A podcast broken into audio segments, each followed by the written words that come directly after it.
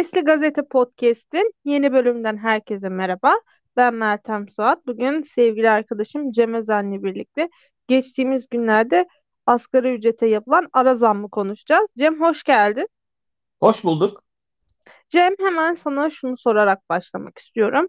Şimdi asgari ücret biliyorsun geçtiğimiz günlerde ikinci kez zam alarak net 11.402 lira oldu.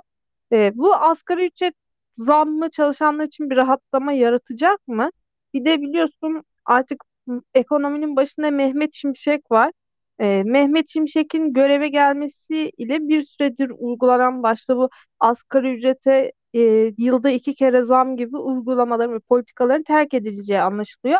Asgari ücretin bu yeni dönemdeki yeri ne olacak? Asgari ücret bizim iş ve ekonomi hayatımızda önemli bir yere sahip. Geçmişten bugüne uygulanan politikalar ve Türkiye özelinde asgari ücret genel maaş seviyesinin en önemli göstergelerinden biri haline geldi. Şu anda zaten %40 %50'ye yakın çalışanların maaşının %40 %50'si asgari ücretle ödeniyor. Bunların azımsanmayacak bir kısmı aslında daha yüksek ödeniyor ama asgari ücretten gösterildiği için resmi olarak öyle gözüküyor. Fakat yine de asgari ücret önemli bir gösterge bizim ülkemizde. Geçmişten bugüne çok tartışmaların göbeğinde olan bir konu bu. Bizde ekonominin hani liberal kanadı olarak bizim asgari ücrete yaklaşımımız biraz daha farklı asgari ücretin ekonomide belirleyici olmasına biz daha mesafeli yaklaşıyoruz. Daha çok iş alanının artması, ekonominin büyümesi, ekonomik refahın artması yolunda şişirilmiş asgari ücretin bir engel olduğunu düşünüyoruz. Çünkü asgari ücret yükseldiğinde iş yaratma, işe alma konuları daha sıkılaşıyor ve hatta işten çıkarmalar oluyor. Bir girişimin istihdam etme potansiyeli düşüyor. Biz bunlardan dolayı zaten yüksek ve şişirilmiş asgari ücrete karşıyızdır. Bunun yanında çokça tartışılan bir başka konu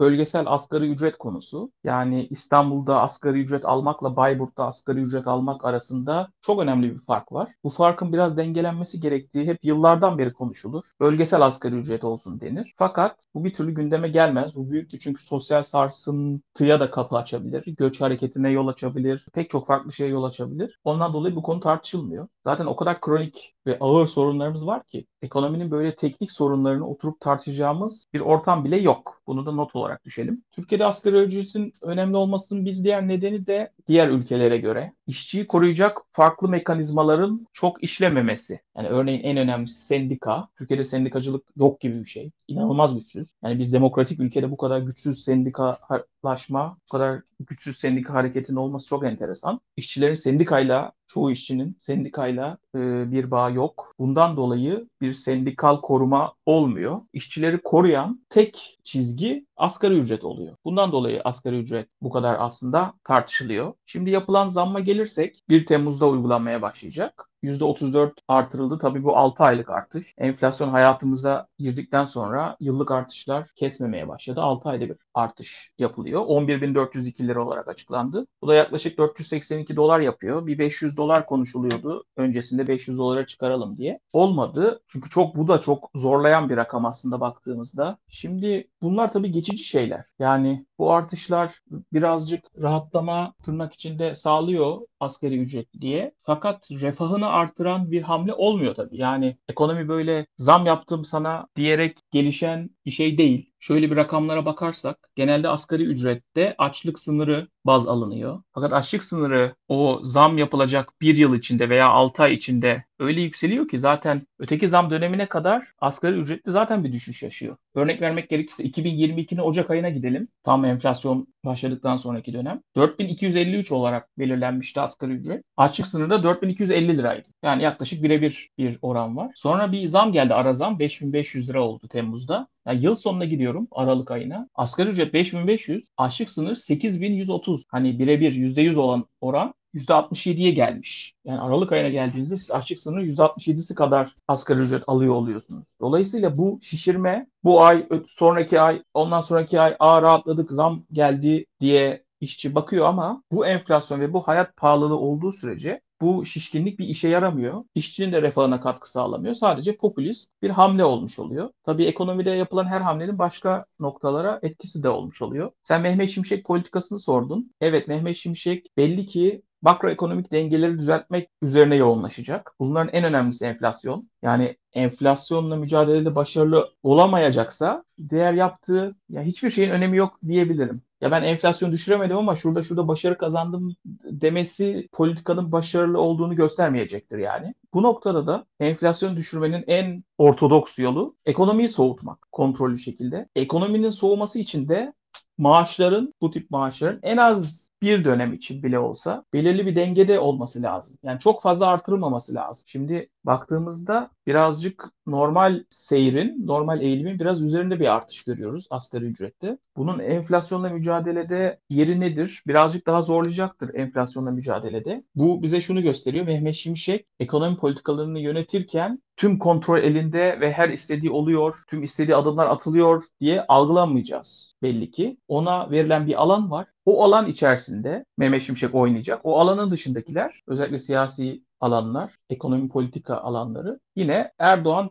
tarafından belirlenecek. Bunu anlıyoruz açıkçası. Bu noktada tabii daha önceki programda da konuşmuştuk TÜSİAD ayağını. Reel sektör konusu önemli. Tabii bu asgari ücret reel sektör için, işverenler için olumsuz bir gelişme oldu. Zaten büyük bir ekonomik sorun içerisinde yer alıyorlardı. Bir de asgari ücret böyle yükselince maaş ödemeleri konusunda, maaş giderleri konusunda oldukça zorlanacakları bir döneme girecekler. Ama bunu konuşmuştuk. Şu anki ekonomi politikası Mehmet Şimşek bazlı makroekonomik dengeleri gözetiyor. Ülkeye döviz girmesini gözetiyor. Yani reel sektörün gelişmesi, yatırımların artması, rekabetçiliğin artması konularında pek bir vaatte bulunmuyor. Şimdi mesela rekabet etmekte çok zorlanıyor Türkiye'de ihracatçı. Özellikle döviz baskılandığı zaman yani içerideki maliyetler artıyor ama dışarı sattığı maldan kar elde edememeye başlamıştı döviz baskılandığı için. Döviz serbest bırakıldı son birkaç hafta ve bir yükselişe geçti. Biraz rahatlamıştı ihracatçılar. Şimdi bu asgari ücret artışıyla gene bir içeride maliyet artışıyla karşılaştı. Ben reel sektörle Mehmet Şimşek ekonomisi arasında böyle bir gerilim hattının daha işin başında kurulduğunu düşünüyorum. Bu gerilim hattının nelere yol açacağını, ek- ekonomik aktörlerin Erdoğan'a nasıl baskı yapacağını ve o baskının Mehmet Şimşek'e nasıl yansıyacağını önümüzdeki dönemde e, göreceğiz. Ben işin piyasa kısmına bakarsam özellikle e, hani çarşıda, pazarda şu an bayram öncesi markaların yaptığı kampanyalarla birlikte bir suni hareketlilik de hakim. Ama hem 1 Temmuz'da uygulanacak zam hem de bu bayram hareketliliğinin bitmesiyle gerçekten 3 Temmuz pazartesi günü her iğneden ipliğe her şeyin zam geleceğini düşünüyorum. Bu asgari ücreti senin de dediğin gibi şimdi İstanbul'da asgari ücretle yaşayan bir e, işçiyle Çorum'da asgari ücretle yaşayan bir işçinin arasında dağlar kadar fark var. Bir kere kira farkı var, e, yaşam standardı var e, ve İstanbul'daki fiyat farkının hani Çorum'un belki de milyon katı olması gibi etmenler var. Dolayısıyla hani İstanbul'da yaşayan bir işçi için zaten bu zam çok bir şey ifade etmiyor. Çünkü kiralar pahalı, ulaşım pahalı İstanbul'da, e, gıda masrafı pahalı, eğitim masrafı var. Yani asgari ücretin 11 bin lira olması demek her şeye tekrar zam gelecek olması demek. Şimdi şöyle bir tespit de araya sıkıştırayım. Dr. 1984'ün yazarlarından ekonomist Caner Geri e, sosyal medyada gördüğüm ilginç bir savu var. Caner Hoca diyor ki ekonomik kriz yaşayan ülkelerde kadınlar daha fazla ruj almak için para harcarlar. Ruj kullanımının artması aslında ekonomik kötüye gidişin öncüsü olarak kabul edilir diye. Evet ben katılıyorum. Bir kadın olarak bayram öncesi indirimlerde çok fazla kozmetik zincir marketi gezdim ve inanılmaz bir yoğunluk var ama çoğu insan, çoğu vatandaş ruj yerine artık sıvı sabun, şampuan, diş macunu gibi şeyler stoklamaya başladı ki hani diyorlar ki kendi aralarında kime sorsam kendi komşularıma, çevrelerime niye alıyorsunuz diye. E çünkü diyor asgari ücreti zam geldi ve biz pazartesi günden sonra nasıl bir e, fiyat listesine uyanacağımızı, nasıl bir piyasaya uyanacağımızı bilmiyoruz. O sebeple aynı Covid döneminde olduğu gibi her şeyi stoklamaya başladık diyor. De asgari ücret zammıyla birlikte Cem senin de bildiğin gibi bu zamla birlikte bir özel sektör de ara zam bekliyor. E, bu asgari ücret özel sektörü etkiler mi? Özel sektör patronları ve çalışanları asgari ücret artışından nasıl etkilenecek sence? Evet, enflasyon arttıktan sonraki dönemde zaten iş piyasası, çalışma piyasası allak bullak olmuş durumda. Kimin hangi maaş alacağı konusu büyük bir tartışma ki mesela iş görüşmesi yapılıyor. Genelde bu iş görüşmelerine cevap hemen verilmez. Bazen 2-3 ay sarkar. Mesela 2 ay, 3 ay sonra çağırıyorlar ve bir teklif yapıyorlar. Ve çalışan diyor ki ya o 3 ay önceki teklifti, şimdiki teklif şu diye. Yani böyle bir koş, koşma kovalamaca durumu var. Evet asgari ücret böyle suni şekilde yukarı çekildikçe özel sektör çalışanlarına doğru yaklaşıyor bu. Ortalama maaşa doğru yaklaşıyor. Böyle olunca iş piyasası da gerçekten allak bullak olmuş durumda. Kimin ne maaş alacağı konusu büyük bir tartışma. Bir de bir yıl çok uzun bir süre. Bazı şirketler yılda bir zam yapıyorlar. Yani yılda bir zam şu an dayanılır bir şey değil. Siz bir yıl önceki maaşı alıyorsanız bu çok inanılmaz zorlayıcı. Yani o işten e, çıkmasına neden olacak bir alan. Gerçekten özel sektör piyasası şu an allak bullak olmuş durumda. Yeni işe giren insanlar şunu soruyorlar firmalara. Siz kaç ayda bir zam yapıyorsunuz? Yani yılda iki mi yapıyorsunuz?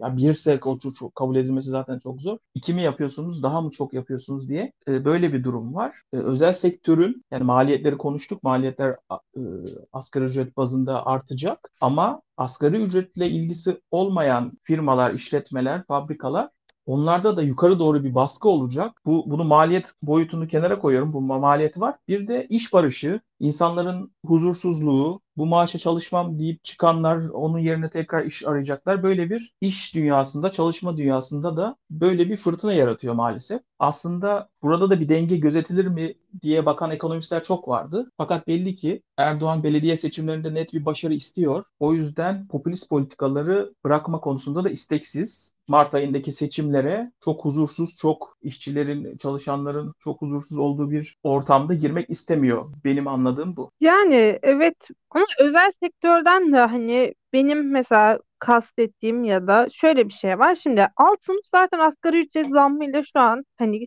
görece mutlu gibi. Üst sınıf zaten hani o patron sınıfı e, reel politikayla, çarşı pazar politikasıyla çok fazla haşır neşir değil. Bu asgari ücret zammı, piyasadaki suni hareketlilik ve enflasyon aslında en çok beyaz yaka dediğimiz orta sınıfa eğitimli kesimi etkiliyor. Çünkü zaten onlar görece hani iyi kötü semtlerde kirada oturuyorlar ve bu fiyat artışı dediğin gibi çoğu firma senede bir kez zam yapıyor. Onlar da ne olacaklarını bilmiyorlar. E ne oluyor? E, Türkiye'de geçinemiyoruz hop beyin göçü. Türkiye'de geçinemiyoruz hop beyin göçü. Bu enflasyon e, dediğim gibi e, zamlar o bu her şey aslında bir yerde beyaz yakalıyı sıkıştırıyor. Ve şöyle bir şey de var son olarak sana onu da sorayım. E, İyi Parti milletvekili Ahmet Eşref Fakı Baba meclise akademisyenleri sorununa getirdi. Akademisyenler de zam istiyor ve geçinemediklerini söylüyorlar. Kongrelere katılmanın çok maliyetli olduğunu söylüyorlar. E, birden fazla masraf olduğunu söylüyorlar ve asgari ücretlere yapılan zammı akademisyenlere de yapılmasını istiyorlar. Sen ne düşünüyorsun bu konuda? E, bir yandan işçi sınıfına zam yapılırken bir yandan akademisyenlerin hala zam bekliyor olmasına. Caner Gerek'in yazdıklarından bahsetmiştin. Evet böyle dönemlerde insanların tüketim kalıpları dönüşüyor. Caner Hoca da bunu çok seviyor, bunu takip etmeyi. Ben de ilgililerin kendisini takip etmesini öneririm. Şimdi Erdoğan akademisyenlere karşı özel bir negatif duygu besleyen birisi. Yani özel olarak akademik camiadan haz etmiyor, korkuyor, çekiniyor ve onlar üzerinde de maddi baskı yapıyor. Bu arada sadece maddi baskı yapsa ona da razıyız. Pek çok başka baskılarda yapıyor bildiğin gibi. Ahmet Davutoğlu başbakan olduğunda 2014'te uzun süre akademisyenlere zam yapılmamıştı. Davutoğlu da ilk geldiğinde fena olmayan bir zam yapmıştı akademisyenler kendi akademik kariyerden geldiği için, akademisyen olduğu için. Yani o dönemlerden bugünlere kadar uzun süredir Erdoğan akademisyenlere gıcık. O yüzden ekonomik olarak da baskı altında tutuyor. Dolayısıyla akademisyenlerin yurt içindeki kongrelere bile katılamıyor olması Erdoğan'ın ajandasında yer alıyor mu emin değilim. O yüzden akademisyenler için de bilim dünyası için de karanlık bir dönem olduğunu söylemek lazım. Peki Cem çok teşekkür ederim yorumların için. Manşetinizi atmadan önce eklemek istediğim başka bir şey var mı? Hayır teşekkürler. Sesli Gazete'nin bir bölümünün daha sonuna geldik. Sesli Gazete 9 günlük bayram tatilinden sonra tekrar sizlerle birlikte olacak. Öncelikle tüm dinleyicilerimizin bayramını kutluyoruz. Ailenizle ve sevdiklerinizle mutlu bayramlar diliyoruz. Sesli gazetemizin bugünkü manşetinde asgari ücret vardı. Sesli Gazete'nin geçmiş bölümlerini yeniden dinlemek ve gelecek bölümlerinden haberdar olmak için bizleri Spotify, iTunes ve Google Podcast kanallarımızdan takip edebilirsiniz. Ayrıca podcastimizle ilgili her türlü görüş ve öneriniz için Twitter slash Ahmet Cemezen ve Twitter slash Meltem Suat hesaplarından bize ulaşabilirsiniz. Daktilo 1984'ün diğer içerik ve yayınlarına göz atmak için web sitemizi ziyaret etmeyi Ayrıca YouTube kanalımıza abone olup katıl butonuna tıklayarak bizleri desteklemeyi unutmayın. Hoşçakalın, mutlu bayramlar.